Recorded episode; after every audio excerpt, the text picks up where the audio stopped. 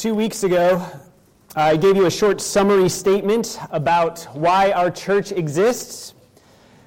What are we doing here in Dundalk? And the statement was Dundalk Baptist Church exists to glorify God and to proclaim the supremacy of Christ in all things through worship, brotherly love, and global missions. At that time, we looked at the first part of the statement with respect to the glory of God and the supremacy of Christ in worship. And not just why we sing, why we preach or pray or read God's word, all, of which are good things, but we saw there is a way to worship in vain, where, where the words, the songs that leave our lips, the, you can hear the preaching with your ears, and yet your heart is far, far from the Lord. And so worship was a matter of the heart. We talked about that last time. Today, though, today I want to look at the next part, which is we exist to glorify God and proclaim the supremacy of Christ in all things through brotherly love, Christian fellowship, by actually being the church, not just on Sundays, but every day, remembering that we are one body. We are one family. This place should be a place where real, supportive, faith building relationships are achieved, are cultivated. When you look around this room, you see people from all different parts of the world, all different walks of life, and yet, by God's grace and in His kind providence, He has saved us and He's brought us all to this church. Now, I'm not saying you have to be best friends with everyone. Like every family, we have our quirks. We are still sinners and we will get on each other's nerves, but that's the nature of dealing with people. But as Christians and fellow members of Dundalk Baptist Church, we should see each other as children of God, purchased by the blood of Jesus, all having been brought into this Messiah family. And as such, we ought to be there for one another gladly caring for each other's physical and spiritual and emotional needs. Now, I pause for just a moment to remind you of something we've looked at before, and that is the Bible, particularly in the, the New Testament, does not know of a Christian who is not a member of a local church. That's not a thing. In fact, there are many commands in the New Testament that can only be fulfilled based on the presupposition that one is a member of a local church. For example, Hebrews 13, 17, we read, Obey your leaders and submit to them. And in the context there, it's referring to church leaders, pastors. Obey your leaders and submit to them, for they are keeping watch over your souls as those who will have to give an account. Now, the pastors of this church won't um, have to give an account for what's going on with the members in a different church. And the members of this church won't have to submit or obey the pastors of another church. But if you are not a member, neither of these can truly take place. The New Testament speaks of believers as part of, as members of a local church. And as members of this local church, we want to have deep, meaningful relationships with one another, rooted in love, because such relationships are, as Dr. Piper has said, an expression of our passion for the supremacy of God's love. And as visitors come in here, we want that feeling to be palpable that this church, the members of this church, not only love God and sing from their heart and desire to hear what the living God has said, but they are also there for one another. They care for one another. They're like a family, and not just on Sundays, but there is care and help given throughout the week. And in the midst of adversity, they're not running away or bickering or fighting. They are running to one another. There's rejoicing when one member rejoices. There's weeping when one member weeps. Is that not a vision for this church? Is that not how we ought to think and to be? That would be a church who truly has as its aim the glory of God and the proclamation of the supremacy of Christ in all things. And so, what I want to do today is to give you a backward sermon. I want to start with the application. How does the Bible call us to live like this? In what ways are we to have fellowship with one another in the church? And then I want to end with the reason why this is so important. So, imperatives first, and then indicatives. So, what does this look like? How does a church who has this attitude at its core act? Let me give you a few ways. First is humility. Philippians 2 1 to 4 says, So if there's any encouragement in Christ, any comfort from love, any participation in the Spirit, any affection and sympathy, complete my joy by being of the same mind, having the same love, being in full accord and of one mind. Do nothing from selfish ambition or conceit, but in humility count others more significant than yourselves. Let each of you look not only to his own interest, but also to the interests of others.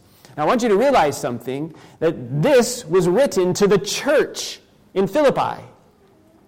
Now, such a statement has broad application, and if you've come to any of the Grace Marriages, you know that uh, this is a verse that Ashley and I use a lot for, for marriage, but it was written to the church. And so, look around this room here. Who do you see? Count them all as more significant than yourself. Count them as worthy of your help. Count them as worthy of your love. It doesn't say they are worthy, but count them as such. Let each of you look not only to his own interests, but also to the interests of others. That's a radical statement in our world. Everything around us is geared toward our desires, our interests, our wants. Right? Unless you click no, all the ads on the internet are geared towards showing you the things that you're interested in. We live in an it's all about me world, but that's not the attitude of the church. It's not about you, it's about Christ. And his kingdom is other oriented. Pride has brought down many a church, but humility raises it to heaven. So we must be a, a, a humble people. Second, serve. Galatians 5:13. For you were called to freedom, brothers. Only do not use your freedom as an opportunity for the flesh, but through love serve one another. So you were called to freedom, now serve. Right? You, you are free from servitude, now submit in love to servitude. What, kind of logic is that? If, if the shackles that have tightly bound us to the power and penalty of sin, if the chains that held our hearts captive to the love of the things of this world have been removed in the death of Christ, such that we are now fully enthralled with who God is in Christ, then we are free to love with a love that's motivated by the, the fullness of joy we have in Christ, a love that which is the overflow of the all-satisfying presence of God that fills us, a love that does not seek its own. And it's in this love that we bind ourselves to serve one another, to encourage one another, to help one another. And there are numerous ways, ways that you can help your brothers and sisters in this congregation. But let me give you one that seems insignificant, but maybe more vital than you even realize. During the announcements for the past couple months, I've said that if you would like to serve by putting your name down as someone we can call to be a driver for those who need help getting to church in your area, to let me know. Now, perhaps this seems like an insignificant thing, but look into the future with me if you can. Right now, it has been planned to, div- to divide the city of Oxford into 15 minute uh, zones. People will be given a limited number of passes to drive into other zones. And once you run out, and if you're caught driving into another zone, you will be heavily fined. You're only supposed to live in your 15 minute slice of Oxford. It's only a couple weeks after that I saw a similar thing was being planned for Paris. Last week, I saw that some were pushing to do that throughout all of Scotland. And if you don't think that craziness can happen here, five people from Ireland registered to attend the World Economic Forum meeting in Davos this past week, including the Taoiseach Leo Varadkar. So, how will you get to church when you are outside of the zone the church is in? Will it be important to you? Will you even care? Will you be ready to help those who can't get here? In love, serve one another. The, the acts of service that often seem insignificant may turn out to be the most important. Third, be burden bearers. Galatians 6 2. Bear one another's burdens and so fulfill the law of Christ. Do you want to be a true friend? A true brother or sister in the Lord? Bear one another's burdens. In Exodus 17, Amalek and his army came to fight against Israel. Moses told Joshua that he will go and stand on the top of the hill with the staff of God in his hand. And then we read in verse 11 whenever Moses held up his hand, Israel prevailed, and whenever he lowered his hand, Amalek prevailed. But in time, Moses' arms grew tired, and they began to fall, and Israel started to lose the fight. So Aaron and Hur made a seat for Moses on the rocks, and Aaron grabbed one hand of Moses, and Hur grabbed the other hand, and they held up Moses' hands. And at the end of verse 12, we read, So his hands were steady until the going down of the sun. This is how we are to be for one another. You see someone sinking down? Let me help hold you up. You can't raise your hands under your own strength. Let me lift them up for you. There are many in this room right now who carry a heavy load on their shoulders that weighs them down. Help to bear their burdens.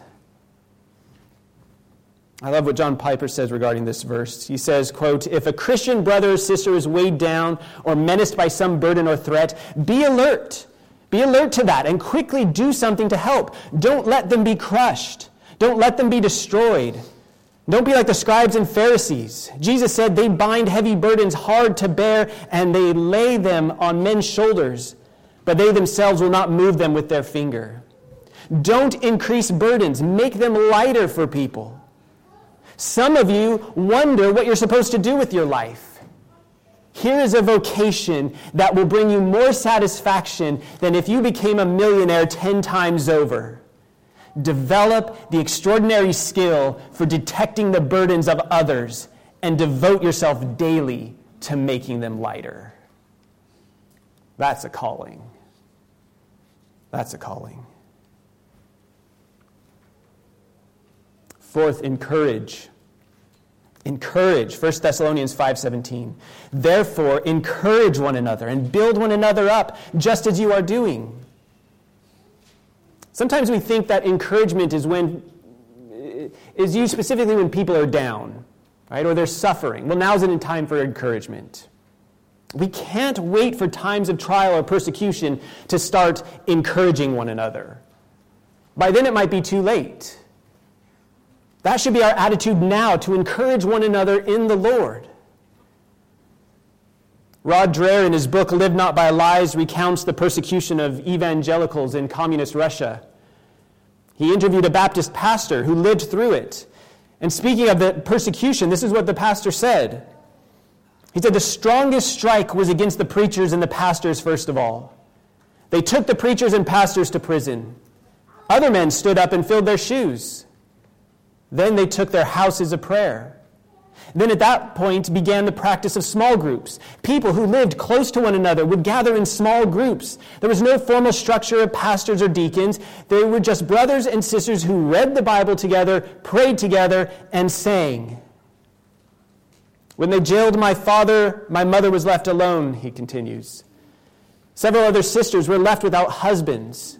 We all got together. We found the Bible they had hidden. The women were reading the Bible to all of us. They were telling people how should live, how they should live, what, what we had to hope for. They prayed together and cried. These small groups continued the life of the Baptist church for decades until Gorbachev released the last evangelical prisoners of conscience. This pastor continues 60 years of terror, they were unable to get rid of the faith. There was no literature, no organizations for teaching, and even movement was forbidden. Believers wrote, rewrote biblical texts by hand, even the songs that we sang. I even remember writing these notebooks for myself, but they persevered in the true faith. Many of us didn't even have Bibles. Just to be able to find yourself in a situation where there was a group and one person was reading the Bible to others was the greatest motivation. And so, despite no pastors, no deacons, for many, no husbands, they met and encouraged one another through prayer and Bible reading and singing. Let, let us not have such a short memory that we hear this story and think, well, that's an extreme example. We're not going to be in that position. COVID lockdowns ended less than two years ago. And if the elites of this world have their way, that may only be the beginning. This is why coming to church is so important. This is why being here is so important. Yes, we ought to sing. Yes, we ought to desire to hear God's word preached and read. But we need to be encouraged by one another. To continue to hold firm in the faith in jobs that may be antagonistic to Christian belief. In schools that teach what is contrary to God's word. In our own lives when trials come. In 1 Samuel 23, David's life was in danger. Saul had found out that he was in Keilah, and the Lord informed David that the people of Keilah were going to turn him over to Saul to be killed. So David is on the run, and he goes to hide in the wilderness of Ziph. But then the Ziphites go to Saul and say, David's hiding with us. Come down and we'll turn him over to you. And so once again, David barely escapes. But between David's running from Keilah and his escape from Saul in the wilderness of Ziph, we read these words in 1 Samuel 23 16. And Jonathan, Saul's son, rose and went to David at Horesh and strengthened his hand in God. My friends, encourage one another.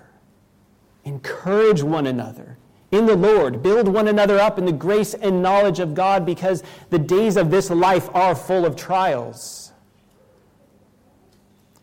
There's so many more one another commands that we could look at, and I encourage you to go home and look them up and do a little study for yourself.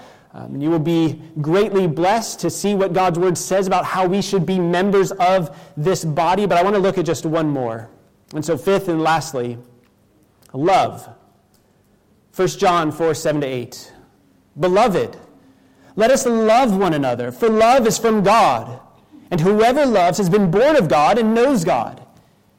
Anyone who does not love does not know God, because God is love. We are to love because we are sons and daughters of the God who is love.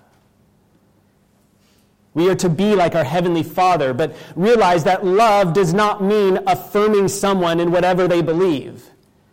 In our present world, love equals affirmation of anything someone believes, no matter how nonsensical. Which is why people are labeled now as anti abortion, or anti vax, or fat phobic, or transphobic. It's because love equals affirmation of whatever somebody believes. But that's not it. Love corrects when there is an error. Love rebukes when one is in sin. Love builds up when one has been torn down. Love serves when one needs help. Love covers a multitude of sins.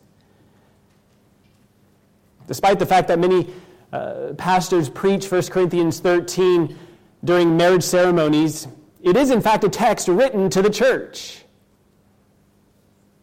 And Paul says, Love is patient and kind. Love does not envy or boast. It is not arrogant or rude. It does not insist on its own way. It is not irritable or resentful. It does not rejoice at wrongdoing, but rejoices with the truth. Love bears all things, believes all things, hopes all things, endures all things. Love never ends. We are to love each other in such a way that we model Christ and our love points one another to the truth of God's word and the reality of all the things that are contained therein. Those are just, those are just a few of the imperatives, a few of the one another's. Show humility and regard one another as more important than yourself. Serve one another. Bear each other's burdens. Encourage one another. Love one another. Why are we to be like this? Why is this how the members of a church should act toward one another? Because this is how we keep each other from falling away. Undergirding all of these one another imperatives is Hebrews 3 12 to 14. And so if you want to turn there, you can. We'll spend a little bit of time here looking at Hebrews chapter 3. Hebrews 3. 12 to 14. And, and I want you to listen to these verses and I want you to feel the weight, the, the seriousness of what they say. That being part of a church is not making a brief appearance on a Sunday morning and then fling out the door the second the last amen is said. Here's Hebrews 3 12 uh, and 13. The author writes, Take care, brothers. We could translate that as pay attention or beware. Beware, brothers, lest there be in any of you an evil, unbelieving heart leading you to fall away from the living God. But exhort one another every day, as long as it's called today, that none of you may be hardened by the deceitfulness of sin. Notice that we're given two imperatives again, right? Take care and exhort one another. Well, what, what's the reason for these imperatives? What's, what's the grounding of those commands? Look to verse 14. For we have come to share in Christ, if indeed we hold our original confidence firm to the end. Notice he doesn't say, the author doesn't say, if we hold our original confidence to the end, we will share in Christ. That's not it. Perseverance in the faith to the end is evidence that you have shared in Christ, that your faith was real. So the author is saying, look around your church. If one of your brothers or sisters does not persevere to the end, they have demonstrated that they never shared in Christ. Don't let that happen. Don't let that happen to them. Now, you may be thinking, but we can't save anyone. We can't keep anyone saved, so how can you say don't let that happen? we have to remember that God has not just ordained the ends, but the means as well. And He has established His church so that the encouragement we receive from one another as a body fends off falling away into sin. Look back with me to verse 12. He says, Take care, brothers, lest what? The, the verb here in Greek is future. Lest there shall be in any of you an evil, unbelieving heart.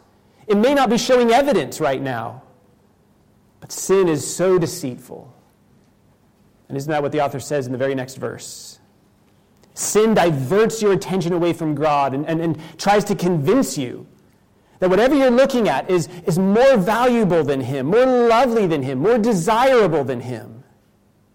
And then the, the tentacles of sin slowly creep around your heart and begin to petrify it and calcify it, turning it into a hardened, unbelieving heart. And then the next thing you know, you haven't been to church in six months. You don't care for fellowship with other believers. There's no fear of God before your eyes. This is one reason why the Bible knows of no such thing as a Christian who is not a part of a local church.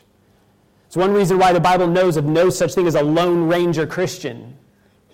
We were meant to live in community, we were meant to be there for one another. Fellowship is a means that God has ordained to help defend one another from such a catastrophe.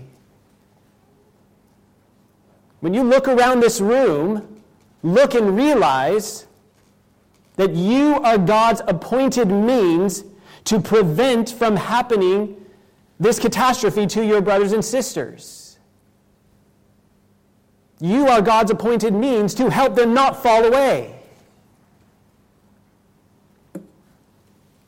That's why this is a big deal. How do we do that?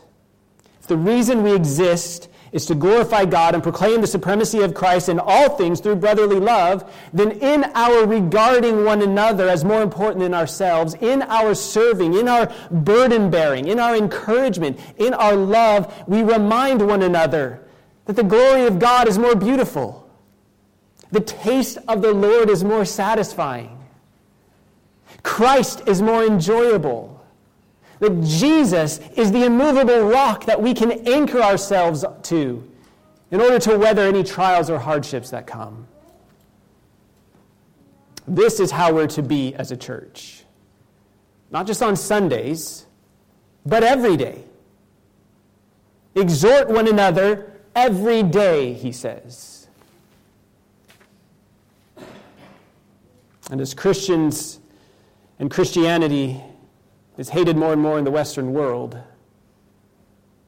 If the totalitarianism that we have seen over the past couple years should strengthen its resolve in whatever form, soft or hard totalitarianism, we will need each other every day. But if we wait until then, it will be too late. So, hear these words from the author of Hebrews once again. Exhort one another every day while it is still called today, that none of you may be hardened by the deceitfulness of sin. Let's close in prayer.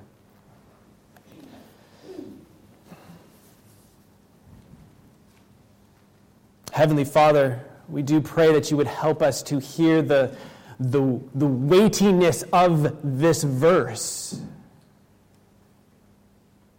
that we would not come to church thinking, oh, it's just some club that I get to be a part of. But rather that you have ordained your church to function in such a way that the members of this body are the means by which you have placed to help others not to fall away. So we pray that you would make us one body, that we would indeed think of each other as more important than ourselves, that we would serve one another. We would bear each other's burdens. We would encourage one another in the Lord. That we would love one another, just as God in Christ has loved us. Help us, Lord. Help us to think like this. Help this church to be so radically different than anything around that people take notice. Help us to heed these words, to exhort one another every day, because we know how deceitful sin can be. Forgive us where we have failed. May we repent and trust in Christ that He died even for these sins. And may we strive to be there for one another. We thank you, Christ, that you have indeed borne our sins, that you have paid the penalty for us.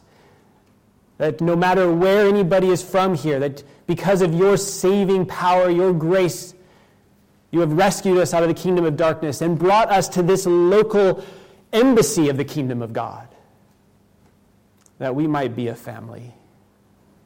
Help us to think in these terms. In Jesus' name, amen. Well, the music group is going to come forward, and before our Sunday school, we're going to sing.